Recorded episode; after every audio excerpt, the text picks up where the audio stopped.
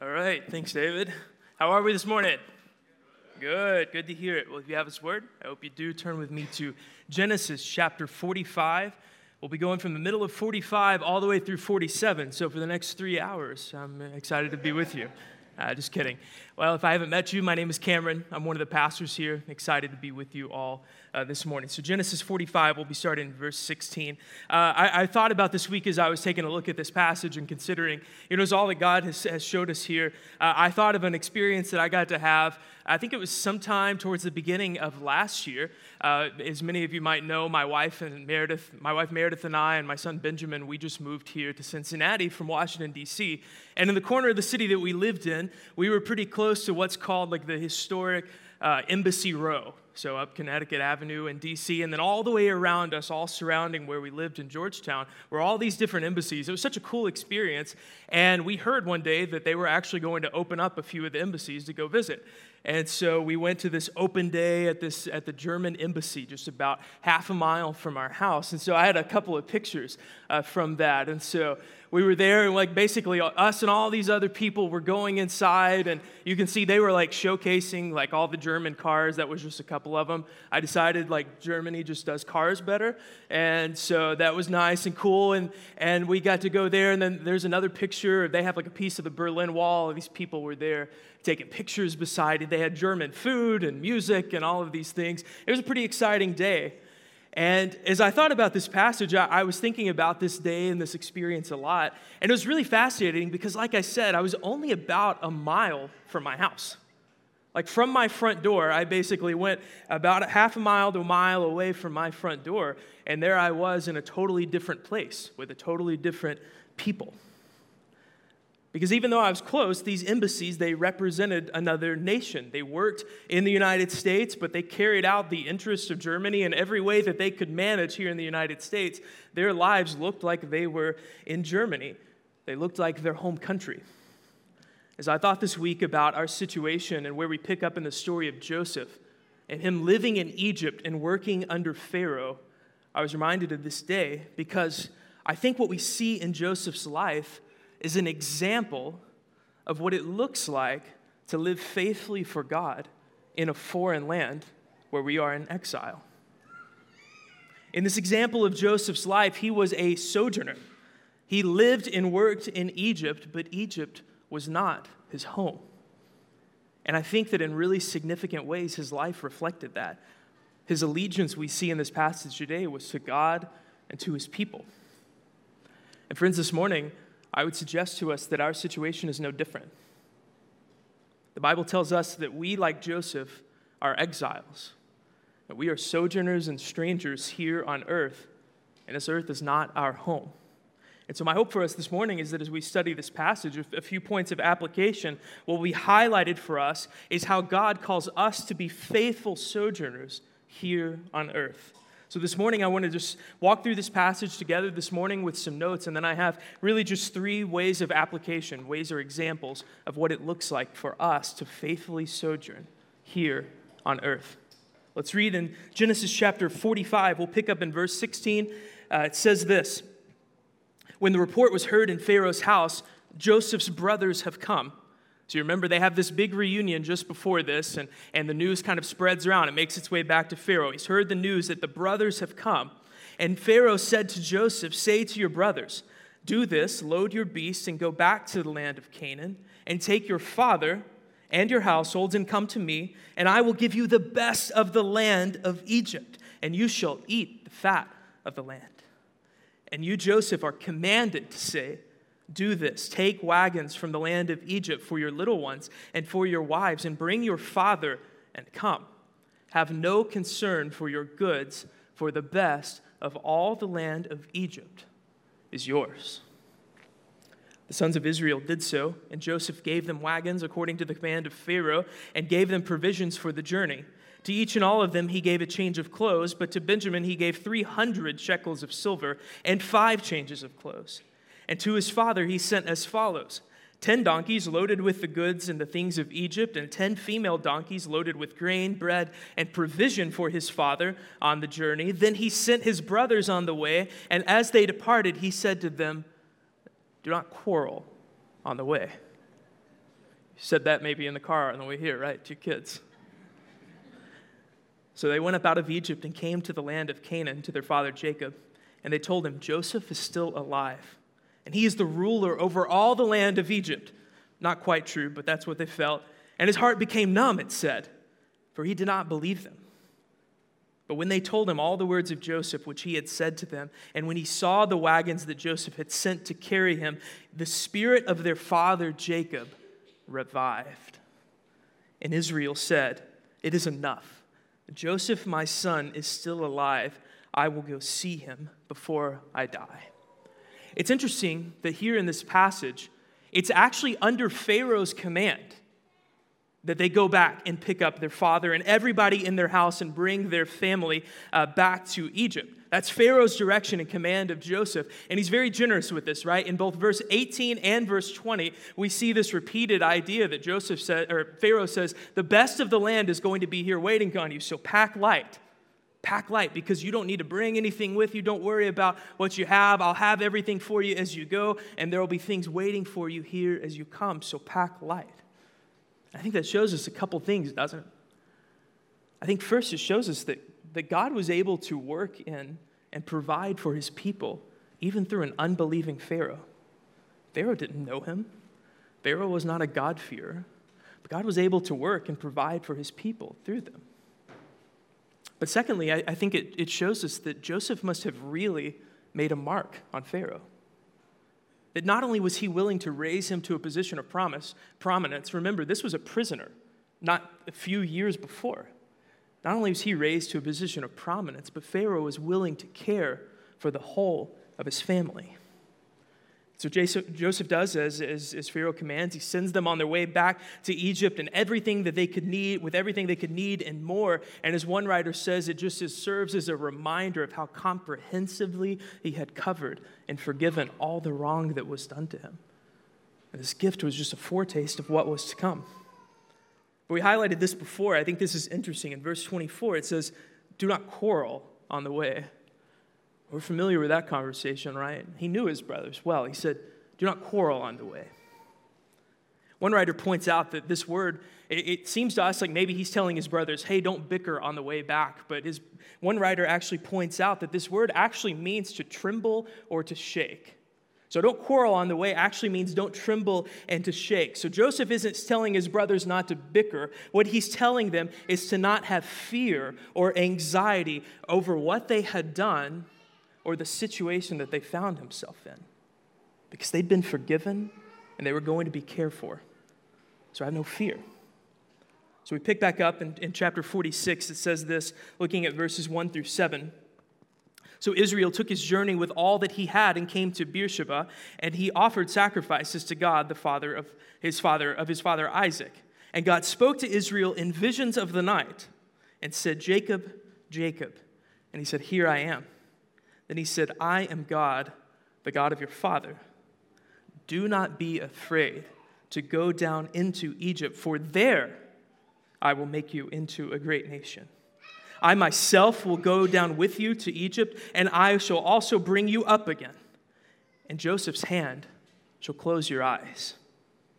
Then Jacob set out from Beersheba. The sons of Israel carried Jacob, their father, their little ones, and their wives in the wagons that Pharaoh had sent to carry him. They took their livestock and their goods, which they had gained in the land of Canaan, and they came to Egypt, Jacob and all his offspring with him his sons and his, and his sons' sons with him, his daughters and his sons' daughters, all of his offspring he brought into Egypt. And what we see in verses 8 really down to, uh, down to about 28 is we see just this, this list of everyone that was, that was going with him. All these people, all of his children and their children. So it's Jacob's children and grandchildren going with them. And it says in verse 26 all the persons belonging to Jacob who came out to Egypt, who were his own descendants, not including Jacob's sons' wives, were 66 people in all. That's a pretty big caravan. And the sons of Joseph who were born to him in Egypt were two. All the persons of the house of Jacob who came into Egypt were 70. A number is significant. It symbolizes that there's completion and purpose to them coming back together. But we pick up in verse 28, it says this And he sent jo- Judah ahead of him to Joseph to show the way before him in Goshen. And they came into the land of Goshen. Then Joseph prepared his chariot and went up to meet Israel his father in Goshen. He presented himself and fell on his neck and wept on his neck a good while. Israel said to Joseph, Now let me die, since I have seen your face and know that you are still alive. Joseph said to his brothers and to his father's household, I will go up and tell Pharaoh, and you and will say to him, My brothers and, and my father's household who were in the land of Canaan have come. And the men are shepherds, for they have been keepers of livestock, and they have brought their flocks and their herds and all that they have. And hear this this is, what jo- this is what Joseph tells them to say. When Pharaoh calls you and asks you, What is your occupation? you shall say, Your servants have been keepers of livestock from our youth even till now, both we and our fathers, in order that you may dwell in the land of Goshen. For every shepherd is an abomination to the Egyptians. That's interesting. Hold on to that. Looking at, at, the first 12 verses of 47, it says So Joseph went in and told Pharaoh, My father and my brothers with their flocks and herds and all that they possess have come to the land of Canaan. They are now in the land of Goshen. So here's the setup. Joseph said, This is what's going to happen. We're going to get to Pharaoh. You're going to say this. He's going to ask you this, and this will be your response. And so that's exactly what's happening here. Verse 3 Pharaoh said to his brothers, just as planned, What is your occupation? And they said to Pharaoh, Your servants are shepherds as our fathers were. They said to Pharaoh, We have come to sojourn in the land, for there is no pasture for your servant's flock, for this famine is severe in the land of Canaan. And now please let your servants dwell in the land of Goshen. And Pharaoh said to Joseph, Your father and your brothers have come to you. The land of Egypt is before you. Settle your father and your brothers in the best of the land. Let them settle in the land of Goshen, and if you know any able men among them, put them in charge of my livestock. Basically, I've got a job, a place to stay, and food to eat, whatever they need. Then Joseph brought in Jacob, his father, and, stu- in, and stood before Pharaoh, and Jacob blessed Pharaoh. And Pharaoh said to Jacob, How many are the days of your life? And Jacob said to Pharaoh, The days of my, the years of my sojourning are 130 years. Few and evil have been the days and years of my life, and they have not attained to the days and years of my life of my fathers in the days of their sojourning. And Jacob blessed Pharaoh and went out from the presence of Pharaoh. Then Joseph settled his father and his brothers and gave them possession in the land of Egypt, in the best of the land, in the land of Rameses, as Pharaoh had commanded. And Joseph provided his father, his brothers, and his father's household with food according to the number of their dependents. There's a lot to see here in this chunk of the passage, but these few things stand out. In verses 1 through 4, we see that this familiar pattern repeating throughout Genesis, where God meets Jacob in a dream and again speaks this promise of blessing over them as the family now journeys to Egypt. And here's why that's significant that, that God would meet Jacob in a dream on the way to Egypt. Because up until this point, all the way throughout Genesis, these theophanies or appearances of God to people have primarily been to remind them of the covenant, and up until this point, have been used to point and reassure the people as they journeyed to the promised land. That's not what's happening now here, is it? Now they're journeying away from the promised land. And so this reassurance shows them that God was at work in this. God was at work in all of this verses 46 at the end of, uh, at the end of chapter 46 verses 28 through 34 we see this uh, we see this happen as joseph goes out to meet his family in goshen. Now goshen was an area of egypt somewhere between canaan and the city center of egypt where joseph would have been. So the brothers would have been passing through this land back and forth more or less on the way. And so we see this, this scene as he goes out and is reunited with his father and it's this emotional reunion and they have this time together but really quick, Joseph gets down to business, and he's got some specific instructions for them. He tells them, when, when you see Pharaoh, I want you to tell him this exactly. When he asks, tell them that, that you're, you're shepherds, and you just want to settle in the land of Goshen. Now, hold on to that for a minute. We're going to pick back up on that later, but I want you to recognize here that, that Joseph's up to something. Joseph's got a plan in mind, and he's setting it up before it even happens. But in verse 7 of chapter 47, this interesting scene unfolds where Jacob comes in and meets Pharaoh, right? Pharaoh had said, Bring your father and all your family. And so, and so J- uh, Joseph brings five of his brothers and then eventually his father, Jacob, up to meet Pharaoh. And what happens here is kind of interesting because Jacob blesses Pharaoh. And understand there's a little bit of irony to this. And it might just seem like Jacob is just expressing his gratitude for Pharaoh, and I, I think that's part of it. But again, there's some irony to this blessing because in the ancient world, it was the person of greater significance who blessed the person of lesser significance. It was the person providing care and food and water and a place to live, the person of greater wealth or status, that would be blessing the person of lesser status. So recognize that. Even though Pharaoh was the one providing the land to live in and the food to eat, it was Jacob who was giving the blessing. If you think back to the original covenant that God made with Abraham, back in Genesis chapter 12, verses 1 through 3, what did God say? God said to Abraham, I will bless you and make you a great nation, that through you all the families of the earth would be blessed. God told them that he would bless them, that they might be a blessing to the nations. And this meant that Jacob knew that God was with them and knew that God was working through them to be a blessing to the nations, to be a blessing to Egypt, even as they t- sought refuge there as sojourners.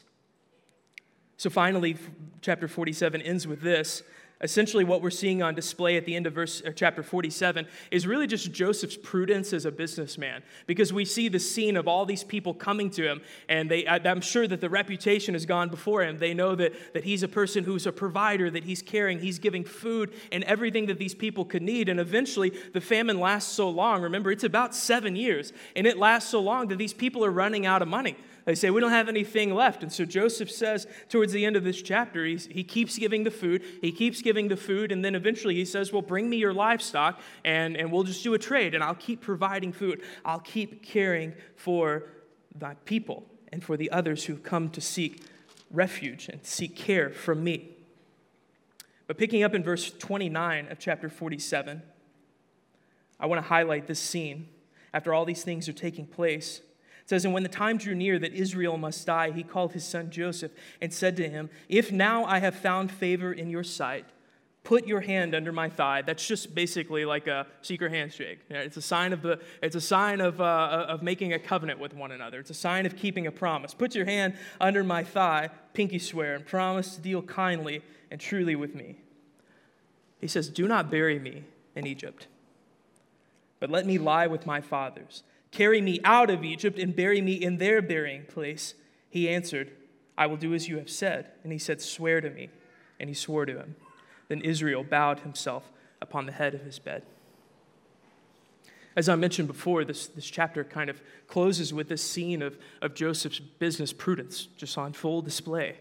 He's continuing to build wealth for Pharaoh. He's continuing to provide for all these people. And he doesn't just do this for power or to make a great name for himself. Instead, what he's doing is he's leveraging his position to bless his people. Joseph used this opportunity that God had given him as a blessing from God that he might be a blessing to others. But Egypt wasn't the final destination for them. And I think Jacob reminds his son of that he points his son back to what God was ultimately doing. Because at the end of chapter 47, Jacob makes this oath. He says, Bring me out of Egypt and go bury me back in the promised land, back in the land of Canaan where my fathers are buried. And that's significant for a couple of reasons, but, but primarily what it does is it highlights for Jacob and Joseph and the rest of the Israelites that Egypt wasn't home. That wasn't the destination, that wasn't where they belonged. They could serve God, they could live lives, they could build businesses, they could flourish, they could be a blessing to others. God could use them while they were in exile, but at the end of the day, they were just that exiles and sojourners passing through. Church, I think there's a lot of significance to this passage. And, and across all of this text, I think that we could look at a lot of different things and a lot of true things that we could highlight this morning. But as I said, what I'd like to do is focus on this example from Joseph's life about what it looks like to faithfully sojourn. Because, in a sense, we too find ourselves called to live for God among the Egyptians. The Bible tells us that just as the people of God were here spiritually in exile, living among a people in, in a foreign land, we too spiritually are living as strangers here on earth. Meister Eckhart says it this way God is at home, and we are in the far country. This world is not our home, and we are exiles.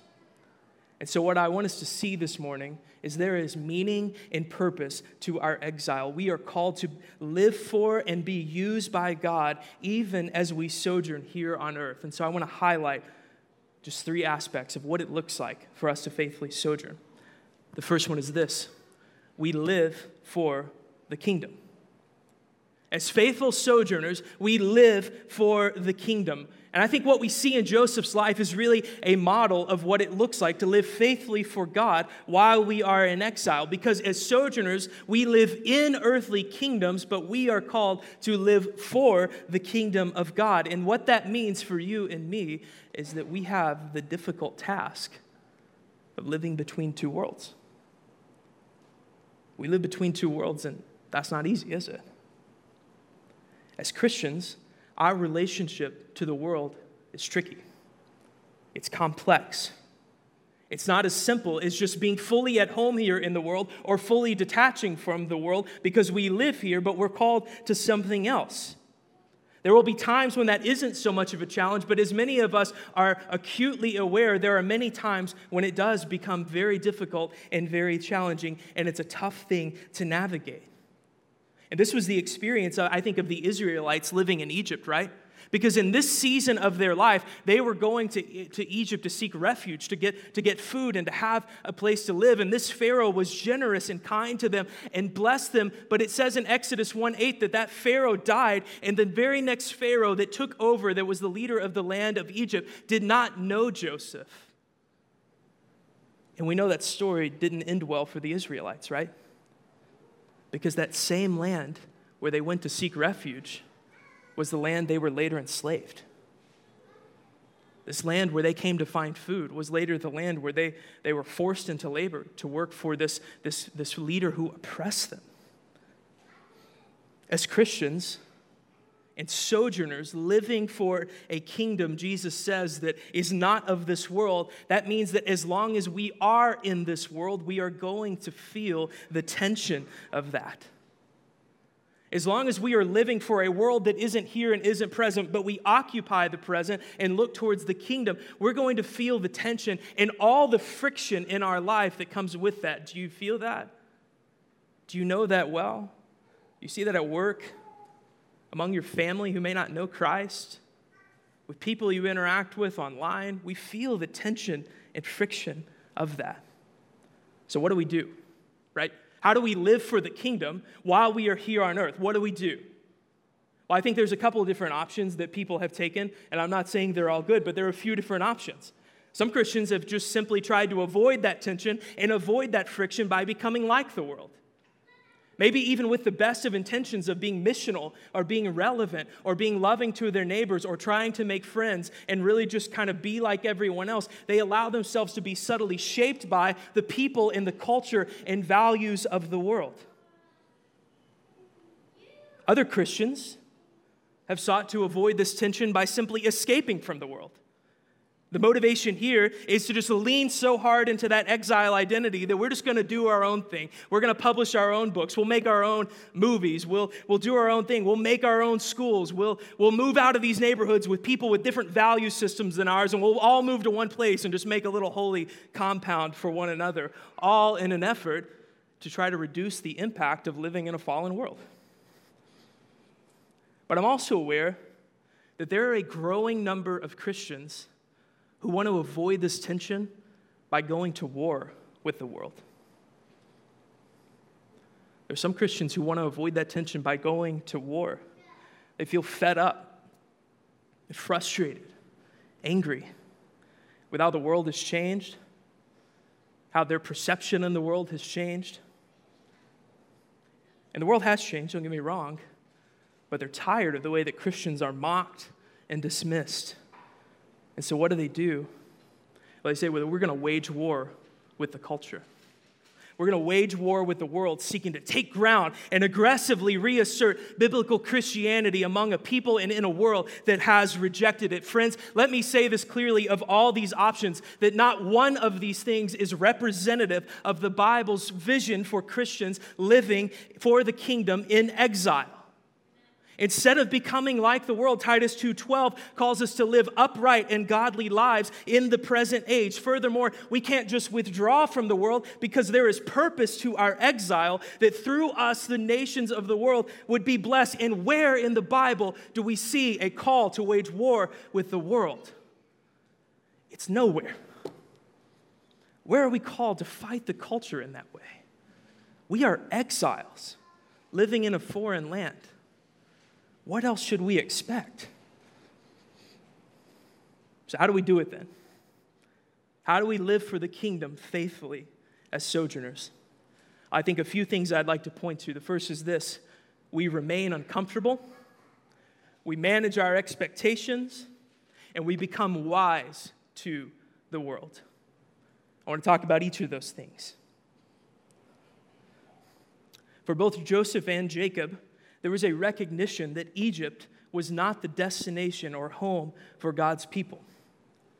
Friends, I think much in the same way, we have to recognize as sojourners here on earth that we shouldn't be trying to get too comfortable here on earth. In fact, if we are too comfortable here on earth, it's probably a sign of one of two not so great things. One, it's either a sign that we've become disobedient to God and drifted into worldliness, and we're not uncomfortable because we just look like and act like and talk like everybody else or we're not comfortable because we've neglected our calling to the world and we've drifted from the mission and disengaged with the world. We're supposed to be in the world, but just not get comfortable here. But second, we have to manage our expectations of what it will look like to be a Christian in exile. And I know this is a touchy subject for a lot of us because some of us feel the pressure of this, maybe some more than others, and it's tricky and tough to navigate what it looks like to be an exile in the world. And we see all these Christians taking it different directions and thinking different things and responding in different ways. But let me just say this in general we shouldn't expect that the world will celebrate and love us or even tolerate us. Why should we? Jesus tells us in John 15, verse 19, that because the world hated him, they are going to hate us also. Therefore, we shouldn't be frustrated or angry or fall to despair when the world doesn't look like us and the world doesn't act like us and the world doesn't celebrate us for living for the kingdom here in exile. What we live for runs completely counter to the world. And that doesn't mean we respond by being combative or angry or waging war with the world. It simply means that we recognize that's my position, and Jesus, you told me that's my expectation for what it means to live for you in the fallen world, and I'm going to live with that tension. But finally, something else we see from the example of this passage in order to faithfully live for the kingdom as sojourners, we have to become wise to the world. And we see this very clearly, like I said, in the example of Joseph, because we see uh, this promise repeated a couple times, starting in chapter 45, 18, and 20, and then later, once the family actually arrives, that Pharaoh was offering the best of all the land for the people. He was saying, hey, bring them here and they can have whatever they want, whatever jobs they want, wherever they want to live, however they want to mix it up with us, they are welcome here. But even though Pharaoh offered the best of the land, Joseph chose to settle his family in the margins of Egypt and Goshen. You see, Goshen was a place very far away from the city center. Now, there were Egyptians there, and Egyptian culture pervaded that place. But it was kind of far away from maybe the influence or the direction or the rule of the Pharaoh. It was far away from the culture making center of the bigger cities in Egypt. And Joseph chose to settle his family there. Why do we think that is? It's because Joseph didn't want his family to get drawn into Egyptian life. He recognized hey, you're coming to a hostile place, You're coming to a place that, that, that, that, they're not here for you. They're not here to live the same kind of life as you, and I don't want you to fall into the way of life that they live for. So I'm going to move you out here to Goshen, settle here. Friends, in the same way Joseph did, I think that we can wisely navigate our lives in this world so that we can remain faithful to God while living for the kingdom. And that doesn't require us to go settle in a land far away from the city centers. That doesn't require us to withdraw from the world. It doesn't require us to just dismiss or become like the world. And it doesn't require us to go to war with the world. Instead, what we can do as followers of Jesus Christ in the world as sojourners is live our lives wisely for the kingdom, understanding the ways and the influence of the world, and by the wisdom of God, navigating that well. So here's what this looks like practically. Practically, we can organize our lives and make decisions that will lead us and our families in faithfulness to God as we are in exile. We can make decisions and we can structure our lives in such a way that even if physically we do not find ourselves in the margin of the world, we can operate in the margin of the world.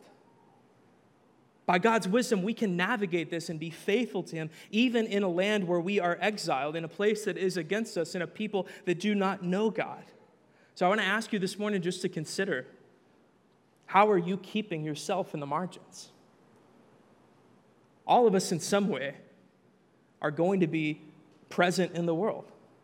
So, what are you doing right now in your life to keep yourself in the margins? Where are you curbing some of your participation? Where are you setting yourself apart? Where are you making decisions that impact yourself and your family? How are you keeping your children in the margins? We can think wisely about how to operate in this life without hitting the nuclear option and just trying to leave. So, God is calling us to live faithfully for the kingdom in exile. So, how are we doing that? Second aspect is this to be faithful to God while we sojourn we have to care for our fellow sojourners. I think what we see in the example of Joseph is his, him using his position of authority and, and, and, and, and just his position and the favor that he had with Pharaoh to provide security and care for his people, both physically and spiritually. And I think this model for us, the way that Joseph used his leverage that he had in Egypt to look after and meet the needs of God's people, is an incredible example for us and how we ought to care for one another. And there's a couple things I think that we can see from this. First, is that in this world, while we are in exile, we need to be a spiritual support system for one another. We can't be operating on this, in this life alone. In this passage, it's Joseph's wisdom that keeps his family from being drawn into the Egyptian way of life. He sets them up in Goshen away from what might lead them astray. And I think this is an incredible example for what it looks like for us to guard one another's faith in a hostile world. Exile is not easy. It's a lot harder when we try to do it alone. But God has given us the gift of His church, our fellow sojourners, the people that we walk with, to encourage us and strengthen us and keep us. Hebrews 3 12 through 13 says, See to it, brothers, that none of you has a wicked, unbelieving heart that turns away from the living God, but exhort one another every day, as long as it is called today, that none of you may be hardened by the deceitfulness of sin. 1 Thessalonians 5:11 says encourage one another and build one another up. Romans 14:9 says pursue the things which make for peace and build up one another. This is our call. Friends, it's our responsibility to care for one another spiritually.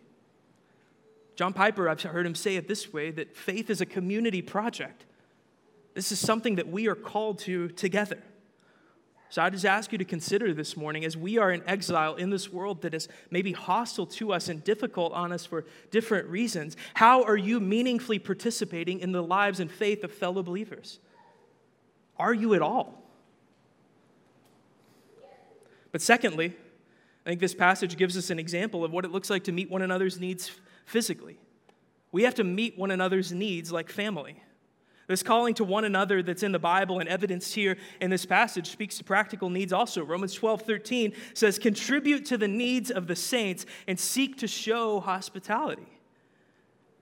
As fellow sojourners and members of Christ's church, we should be the type of community that truly cares for one another. And the way that we love one another should be so evident in how that is seen in the world. Because when it's family, right, you have no problem asking of or giving to liberally. That's the way we operate as family. So, friends, I'd ask you to self analyze your own life and self analyze our church as well and ask yourself are we the type of family that meets one another's needs physically? If I had to just answer that honestly, I may say that many of us in the circles we find ourselves don't even know of physical needs within our body. But how are we doing that? How are we meeting one another's needs here like a family? Do we show hospitality to one another like a family? Is your home open? Is your life open? Is your time, is your calendar, is your schedule, is your pocketbook open to the people of God? There are those people, I, I know that you probably have these experiences. I'm thinking back to a couple different people I can think of in my life that were part of my church, and they were just the kind of person, uh, two of them are older people, and when they died, it left a hole in my life, it left a hole in our church. When they were gone, there was just like this vacuum because their presence was felt. And when their presence was gone, we felt it harder. There are the kind of people, right? And you maybe know of some right now in your own life. Maybe it's somebody in your family. Maybe it's somebody here at CTK that when they were gone, when they moved away, when they died, whenever they passed on from your life, it just felt like it left a hole in our church. Let me tell you this it's not a bad thing to have that type of impact on people. This is not an error. It is not a bad thing to die and leave a hole in your people's life. In fact, I would encourage you die and leave a crater. Have the type of impact among the people of God where you are so meaningfully interwoven to their lives spiritually and physically that people can't imagine how life would go on without you. We have a faithful God and He's going to do it, but let's, let's seek to have that type of impact that we would care for one another generously, that we would be radical in how we lift up one another and build up one another and encourage one another, and that that would be seen in the world and be felt by us. The last thing is this if we're going to live faithfully to God as sojourners, we have to live missionally where we sojourn. We have to live missionally where we sojourn.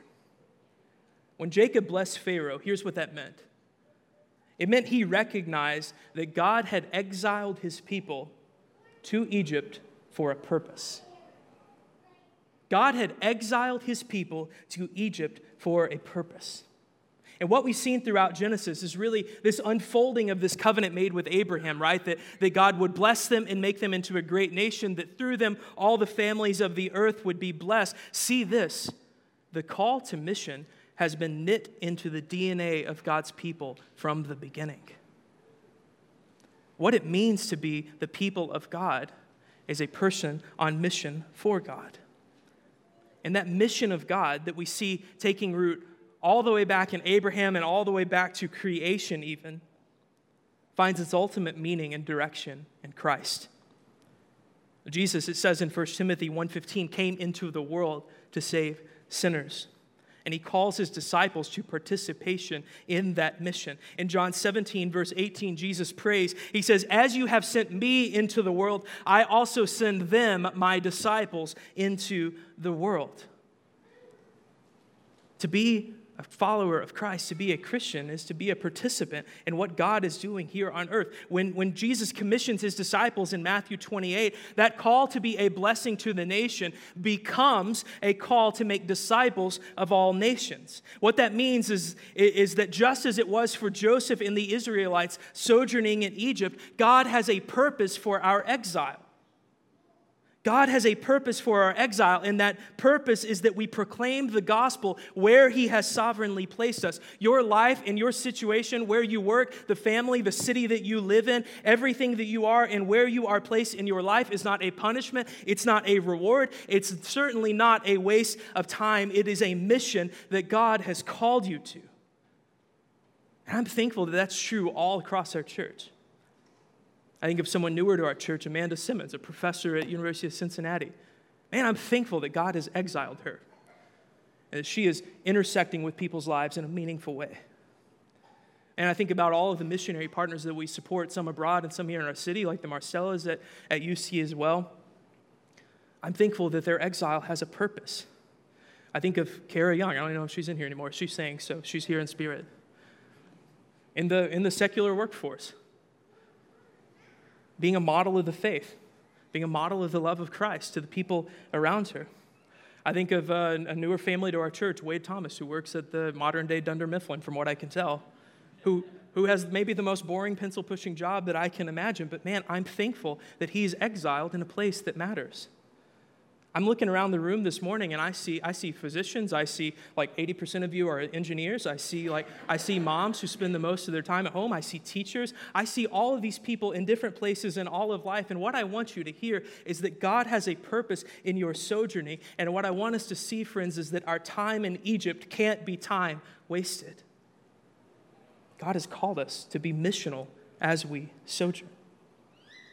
No matter what the season of your life is, whether you work or you don't work, no matter what shape your life takes, God has a purpose to your sojourning, and that is to take part in His mission to the world. Whether you push paper or you raise kids or you preach sermons for a living, this is God's call on our lives. And so this morning, I would just ask us to consider in closing that as we see this example playing out thousands of years ago among the people of God sojourning in Egypt, that we look at that model and we look at that example and ask ourselves, how are we faithfully sojourning? How are we faithfully sojourning? Am I truly living for the kingdom, or do I look like the world? Am I too comfortable here? How, also, how are, you, how are you making an impact in the lives of fellow believers as we sojourn? We see this incredible example of the spiritual and physical care that Joseph had. How are you making craters in the lives of the people around you? And lastly, how are you engaging in the mission of God? Maybe this feels far from you. Maybe you're actually in a season of life right now. I know my wife is, as a, as a new mother, where you're like, everything looks different in my life. My world got smaller and everything got busier, and I don't know what that looks like anymore. Maybe that's where you are right now. I know we have a lot of mothers in that place as well. And God's call in your life isn't small. I want you to hear that and be encouraged by that. That God can use you in a mighty and impactful way in the lives of your family and your neighbors and the people around you. And for you men and women in the, in the workplace that find yourself among the people feeling that exile firsthand, maybe sometimes, God is going to use you in mighty ways. How are you living missionally where you are sojourning, no matter what that looks like? Let's pray.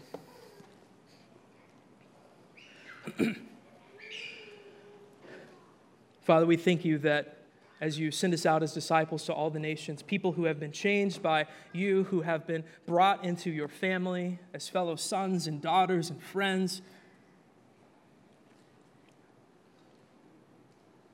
And Father, my heart is encouraged by the fact that you said that you'd be with us always till the end of the age. Father, I pray that you would give us wisdom and love and generosity in how we navigate the world as we seek to be faithful to you, as we sojourn, as we seek to live for your kingdom. Father, give us a radical call to one another, but that that call would not terminate there, that we would see our purpose as being on mission to the world around us. Father, I pray that we would find ourselves rooted in this story that you have been writing among your people for thousands of years. Father, I pray that we'd be encouraged and strengthened, that we'd be compelled.